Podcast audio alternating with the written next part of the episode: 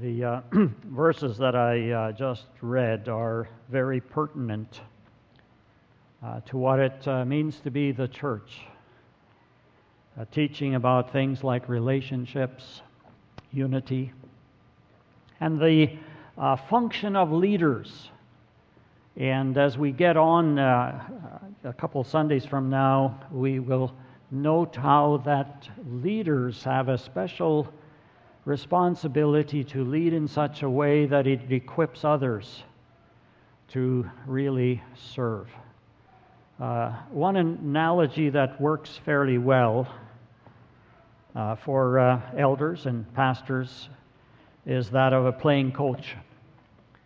Uh, but that's, uh, stay tuned for that. That's a little bit later. But uh, today I want to talk about something else, but beginning with the wonderful outcome when, uh, when we're firing on all cylinders, when we're what we ought to be. Verse 16 From Him, the whole body. I think the song that we just uh, sang uh, is very suitable for that. From Him, from our Lord, joined and held together by every supporting ligament. Then talks about the body, grows and builds itself up in love when as each part does its work. Hmm. Today I want to look at what comes first. And I would refer to what we have in verse uh, 2 and 3 there, especially as prerequisites. Prerequisites of having good relationships, which leads to unity, ministry within the whole local body. Uh, notice how the section begins. He says, I urge you, verse 4, uh, chapter 4, verse 1, I urge you to live a life worthy of the calling that you have received. And uh, that word worthy is a little different than what, uh, what we are, are used to. We might say to our kids, you know, be worthy of your name or be worthy of who you are. Uh, but the idea of this, uh, this word, literally, it's bringing up the other beam of the scales. Uh, you know, make it, you know, if it's this high on this side, then you got to bring it up the same level. It's, it's the idea of equivalence. Let there be an equivalence between the way you live and your calling. You know, if you're a farmer, uh, we expect produce from your land. If you are a teacher, we expect uh, pupils to learn. And if you are the captain of the Oilers, though only 20 years old, we expect many goals and assists. And we're, uh, we're paying you millions of dollars for that. And, and he's doing well. I like him. Um, and so uh, the point here is let there be a, a correspondence between your calling as a Christian, as a follower of Christ, and the way that you live. I think that's pretty reasonable. Now, we might think that such a worthy walk would be about growing towards perfection in the sense of, you know, our inner persons being completely pure, completely sinless, uh, sort of having that vertical rightness with God, no guilt whatsoever, uh, being up to date on confessing our sins, and perhaps not even needing to confess very much because we have become so holy. And that might all be good. But that isn't really, that doesn't seem to be what Paul is talking about here. I think it's significant that what makes it on his short list here, as he describes the worthy walk, are the kind of qualities needed in relationships in our relationships and our capacity to relate to what kind of people. And you look at that, he's talking about things like patience. he's talking about things like forbearance. He's talking about our capacity to relate to flawed people.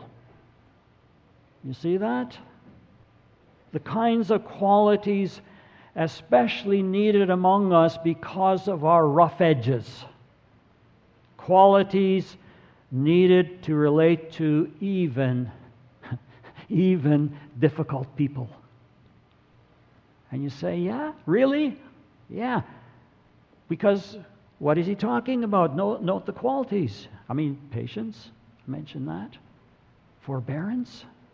New American Standard, that's very careful in its translation. It actually uh, has translated that last one uh, as tolerance, showing tolerance for one another in love. We are to have these capacities in our relationships. Oh, well, he must be talking here about how to relate to non Christians, right? Surely, surely we don't need all those qualities in relating to one another. But no, he's talking about one another. Be completely humble, gentle, be patient, bearing with one another in love. He is describing life within the congregation, life among the saints. Could it be then that the Apostle Paul is allowing, even assuming, that the congregation will be made up of ordinary, could almost say ordinary, flawed, difficult people in the church? It would seem so. It would seem so. Otherwise, why these qualities? Someone has penned the following To live among the saints I love. Oh, to live above with saints I love. Oh, that will be glory. But to live below with saints I know, well, that's another story. But that's what, what this is about. And when you think about it, when you think about it, that Christians come from all kinds of different backgrounds, including broken people with struggles, each bringing their respective baggage with them, it is not surprising that it takes some special qualities to be able to have fellowship and to be able to have a warm fellowship among us. Well, what are the qualities then? And I think we should realize that this is, you know, doesn't mean that uh, in other place Paul would have exactly the same short list, but let's look at the short list that is given here. And he begins with humility. Be completely humble. What is it? Essentially, humble, being humble is lowliness that's based on realism. It's that realistic self appraisal where we see ourselves as lowly because, in the scheme of things, that's what we are. Here's a little poem that kind of describes it for us, and you know, it's a bit of realism here, I think. Sometime, sometime when you feel when you're feeling important, sometime when your ego's in bloom, sometime when you take it for granted that you're the best qualified in the room Sometimes when you feel that you're going would leave an un- unfillable hole, just follow these simple instructions and see how it humbles your soul. Take a bucket and fill it with water. Put your hand in it up to the wrists. Pull it out, and the hole that's remaining is a measure of how you'll be missed. Well, I think that's an exaggeration, but in the larger scheme of things, that would be true realistic self appraisal, humility. Basically, it's, you know, we begin with humility before God. That's kind of the starting point, or that's the foundation, realizing that I'm dependent on Him and that whatever I have by way of strength, ability, or significance, I have it because of God's gift to me. As we mentioned on Thanksgiving Sunday, the very accident of our birth, the fact that we should be born in, uh, in a place uh, here or elsewhere where we could come to Canada. What, a, what an amazing thing. Realistic, self appraisable. What I have, God has given to me. And the sin that especially distances us from God is the sin of pride. And the reason for that would be that, well, pride says, I don't really need the Lord. I'm not dependent. I don't need His grace. And whatever I have become, I did it.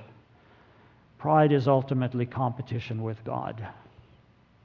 But in this context, it would be especially humility related to one another.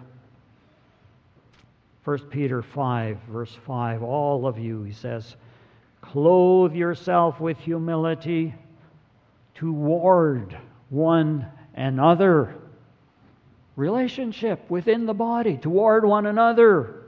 Clothe yourself with humility because God opposes the proud but gives grace to the humble.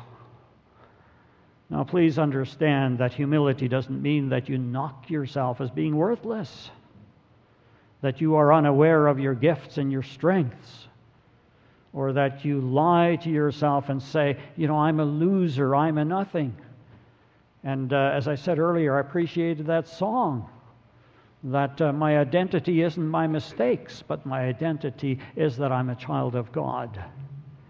Uh, I think uh, here's, here's a good insight. Humility is not think, um, no, instead of, instead of knocking ourselves as being worthless, I like this better. God made me, and God don't make no junk. Yeah, it's good. But here's an insight about humility humility is not thinking less of yourself, but it's thinking of yourself less. I like that. We are important. We know that. God cares about us. But part of humility is not to be so focused in on ourselves. Realistic self appraisal. Well, I gave you a bit of a hockey analogy. I'll give you another one. Think of the great one, Wayne Gretzky. You know, if Wayne Gretzky is thinking that what sports writers are saying about him are true, you know, he says, uh, according to sports writers, I'm one of the most effective hockey players ever in the NHL. Um, that I was fast, that I was a good team, uh, playmaker, and a great team player. And I had this special ability to know ahead of time where the puck, puck was going to be. And if he were to say to himself, you know, I think they're right. See, that would not be a contradiction of humility. That would not be pride, that would be self realism. At least in my judgment, I think he's all of that and more. On the other hand, if Wayne Gretzky were to begin to think that I'm well known, I have celebrity status, I'm the best hockey player or second or third best ever in the NHL, I deserve special treatment, I am more important than others, that would be totally hypothetical because that's not the way I see Gretzky. But were he to think that, that would be pride, you see. It's not thinking less of ourselves, but somehow it's thinking that we're more important than others because of our capacity. That would no longer be realistic self appraisal. Humility is that attitude that says others are at least as important as I am. Their needs and their preferences are at least as important as my needs and my preferences. And that's Paul's teaching. Romans 12:10, be devoted to one another in brotherly love, and then he says, honor one another above yourselves. Philippians 2, he says likewise, in humility, consider others more significant than yourselves.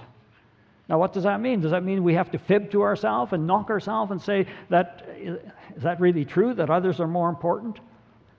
I'll tell you how I take that, and I, I think there's good reason to take it this way. It's taking a position. It's it's a posture. We approach life, we approach fellowship with that posture, that leaning, that inclination that the other person is more important than I am. And that would be the meaning of the word consider, you see. Reckon. Take that into account. Assume that the other person is first rather than yourself. That would be humility. You know, we like to be around humble people because we feel affirmed in their presence. Somehow, by their attitude, their interest in us, they help us to know that we matter and we need to know that. Humility is an attractive quality also to those outside the faith. What Philip Yancey said about that really resonates with me. I'm sure it's true. He says, Consistently, I have found the uncommitted respond best to someone who leads from weakness rather than from one who has it all together. You know, you approach someone as if you got it all together, it's going to raise, well, suspicions. Doesn't have the ring of truth, does it? Realistic self appraisal. But when humility is missing and pride is allowed to dominate, fellowship, fellowship is damaged. Well, how can we, how can we sort of check ourselves in this? Not to, not to grade ourselves, but just to be aware of how to uh, work towards humility. How can we tell? Well, as we examine ourselves, one would be simply self forgetfulness. Um, being self absorbed would be the opposite, as we said earlier, not thinking less of yourself, but thinking of yourself less. And then, secondly, consistent with that would be allowing others to shine. That would be another symptom, expression of humility, affirming them and empowering them, enabling them, and sometimes getting out of the way so that the moment can be about them. And the third one, and this one's difficult, but being teachable and having a capacity for self criticism. Realistic self appraisal. if it's realistic, then I know I don't have it all together yet. a long ways to go. A recent article in Christianity Today is entitled The Science of Humility. And it reports on some research. And uh, one would be we, we tend to see ourselves better than others, and some examples and this is almost humorous 93% of U.S. drivers see themselves as above average. Another example if I do well on an exam, it's because I'm smart. If you do well, it's because the exam was easy. If I get in an accident, it's because of, it's because of external causes, such as ice on the road.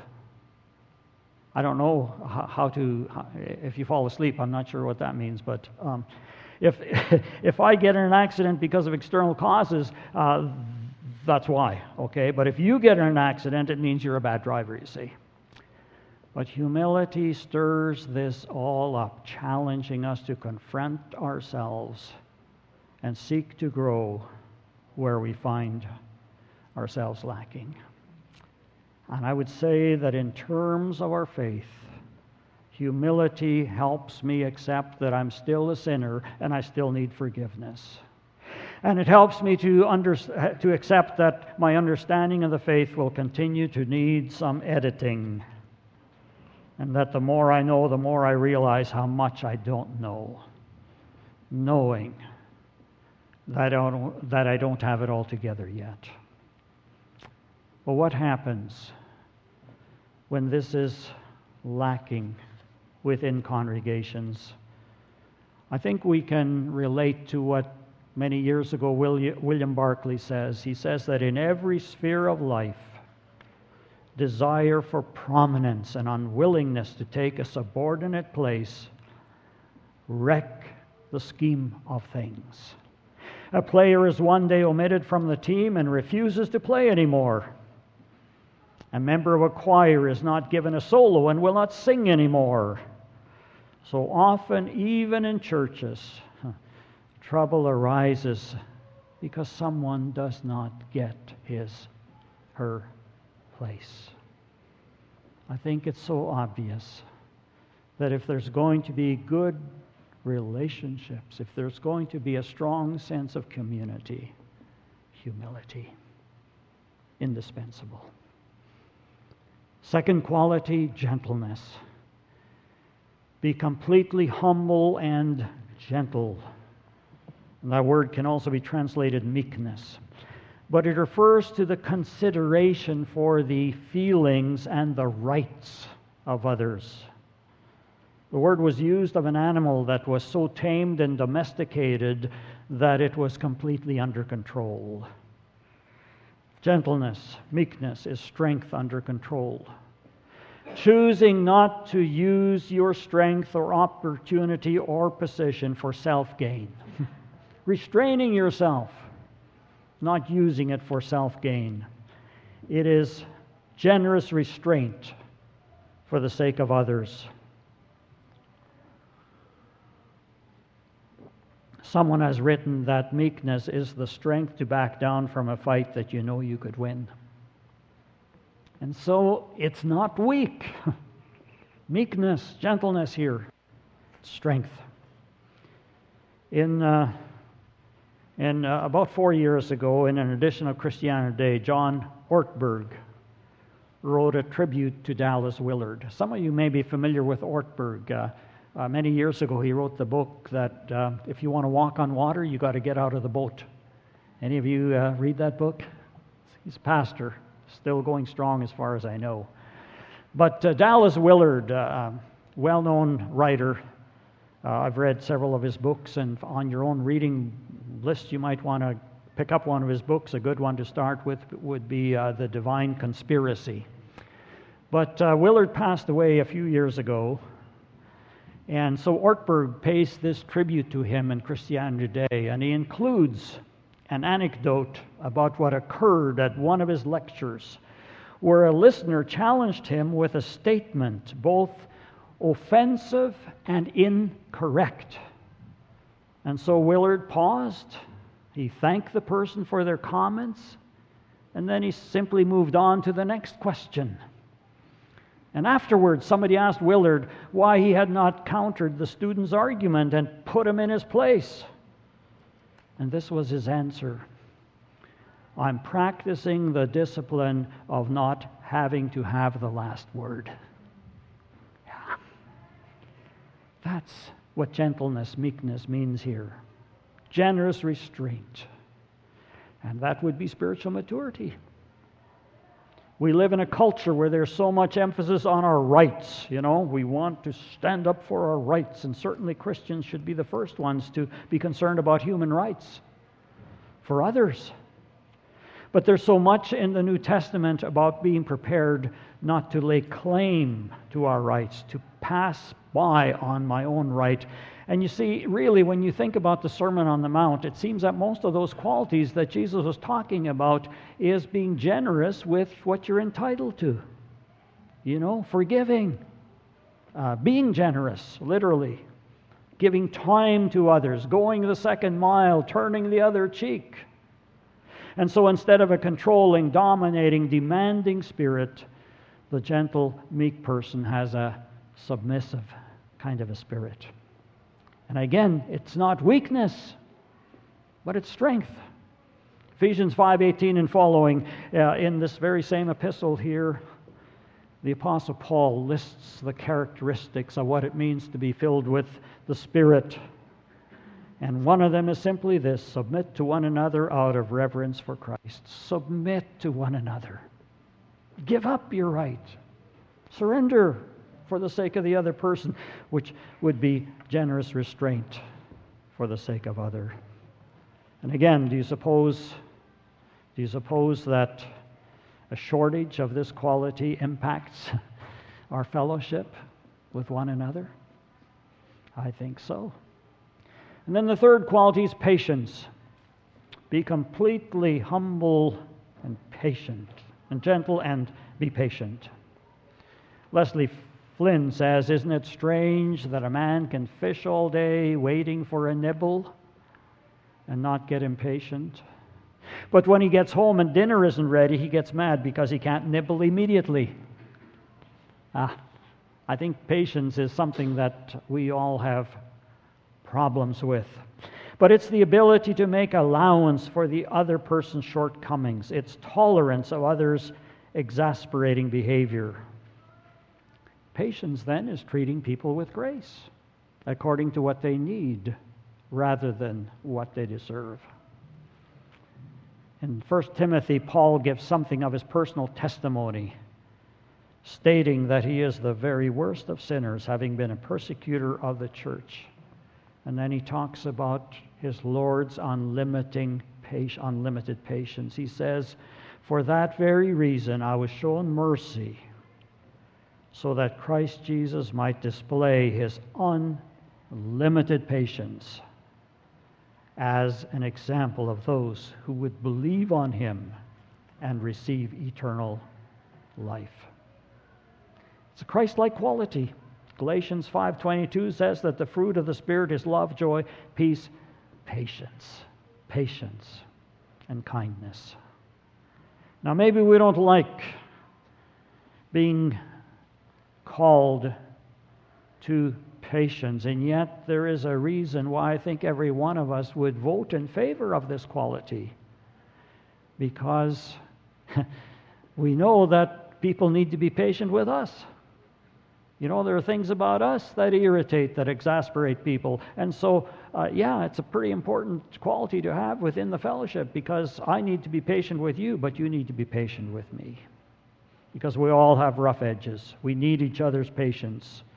And so Paul says in 1 Thessalonians chapter 5 verse 14 he says we urge you brothers admonish the idle encourage the faint-hearted help the weak be patient with them all. Paul continues and then he shows how patience is expressed. Be patient, bearing with one another in love. Forbearance, bearing with one another in love. And here's where I referred earlier to the New American Standard showing tolerance for one another in love. Matthew 17, Jesus his, expresses his frustration with the disciples. That's that account that he has just come down from the mountain. A man approaches him. He is desperate about his son's illness. And he says, I brought him to your disciples, but they could not heal him. And then Jesus expresses frustration. He says, Oh, unbelieving and perverse generation. How long shall I put up with you? same word. Same word as forbearance. How long shall I forbear with you? Showing tolerance in the way we relate to other. I notice that it's with one another, so it's a two way thing. I need to show tolerance in the way I relate to you and you to me. It's a mutual dynamic. And then, of course, he says, in love. It takes love to be patient. Well, all of these together humility, gentleness, patience, forbearance all of these are part of what it means to love in the context of healthy relationships. Being, becoming not just a friendly church, but a place where friendships can grow into relationships community. All of these are needed. Now, it could be that, you know, some of you would, would, would, would rather hear things about holding people to high standards instead of, you know, giving them so much room. And there's a place for that. but please understand that this talk about patience and tolerance and forbearance, uh, it's, it's not about tolerating sin. It's not about not uh, holding each other's accountable to tangible sin. We need to do that. But again, in the context of these, of these qualities, in humility, in forbearance, in patience. See, we need all of those. And it could be that the very people who are especially frustrated because we talk too much about being gentle and, and being gracious to one another, it could be that they, of all people, need to hear more about being patient. It's possible. yeah. In a column entitled Search of Spiritual Community, one writer reports that the main thing community seekers are looking for are three things acceptance I don't want to be excluded because I'm not at the same place in life's journey as you are. Willingness to get to know me because I have needs and hurts that have brought me here. Is there, do these people really care about who I am? Oh, they, they remember my name, but, but are they interested beyond that? Willingness to get to know me. And then a place where I can work with a circle of friends toward growing and serving. Hmm. Got a long ways to go, but I want to be in a place where I can make progress. That would be a community where these qualities are common experiences. Mark Buchanan tells about an anthropology student who spent a summer among the Navajo in New Mexico. And he fell deeply in love with the people and they with him, and especially with an elderly woman who became like a grandmother to him. The day came when he left, and his hardest goodbye was, was with her. And the Navajo are not known for long speeches. All she said was, I like me best when I am with you. Yeah. Isn't that exactly what we want individuals to be able to say about their experience with being in our fellowship? Somehow, these people, these people at Ambleside Baptist Church, they bring the best out of me. And I think that's all, that's what we all want. we want to be in that context where we can become more and more who we're supposed to be. Feeling at home, feeling we belong, warts and wrinkles. Knowing that it's safe to take off our masks and still be accepted because we're at home. But again, see, that's only going to take place where there is a good level of humility, gentleness, patience, and forbearing love. And frankly, these qualities are best developed in relationships. Where do you find out that you're lacking in humility? In your relationships. Where do you find out you need to work on patience? In relationships. Where do you get a chance to exercise and to develop forbearance?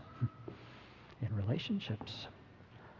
See, the default in all of us, really, is to gravitate towards people who are very much like us, right? and whose personalities sort of fit nicely with our own personality. They say opposites attract. Well, I guess again, it's where we sort of fit. That's a default. And that is what we can expect in a fellowship where Christ is not the head. But in the church, well, a good, healthy church will be made up of a wide assortment of people, mature and those not so mature. People at different levels of education and affluence Jews and Gentiles. Uh, Paul was celebrating that the barrier between the Jews and Gentiles had been broken down.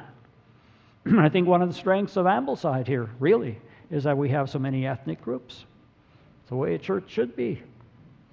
And yet, in all those differences, the wealthier people, the poorer people, the different ethnic groups, the better educated, not so well educated, in community together experiencing community, even though consisting of imperfect people with rough edges. Possible because we are growing in Him towards greater humility, gentleness, patience, forbearance, and love. I want to close by giving you a preview of what's to follow. Hmm. He says in the next verse, make every effort to keep the unity of the Spirit. Do you suppose that these qualities in verse 2 have anything to do with the unity of spirit among us? I would say so. I would say so.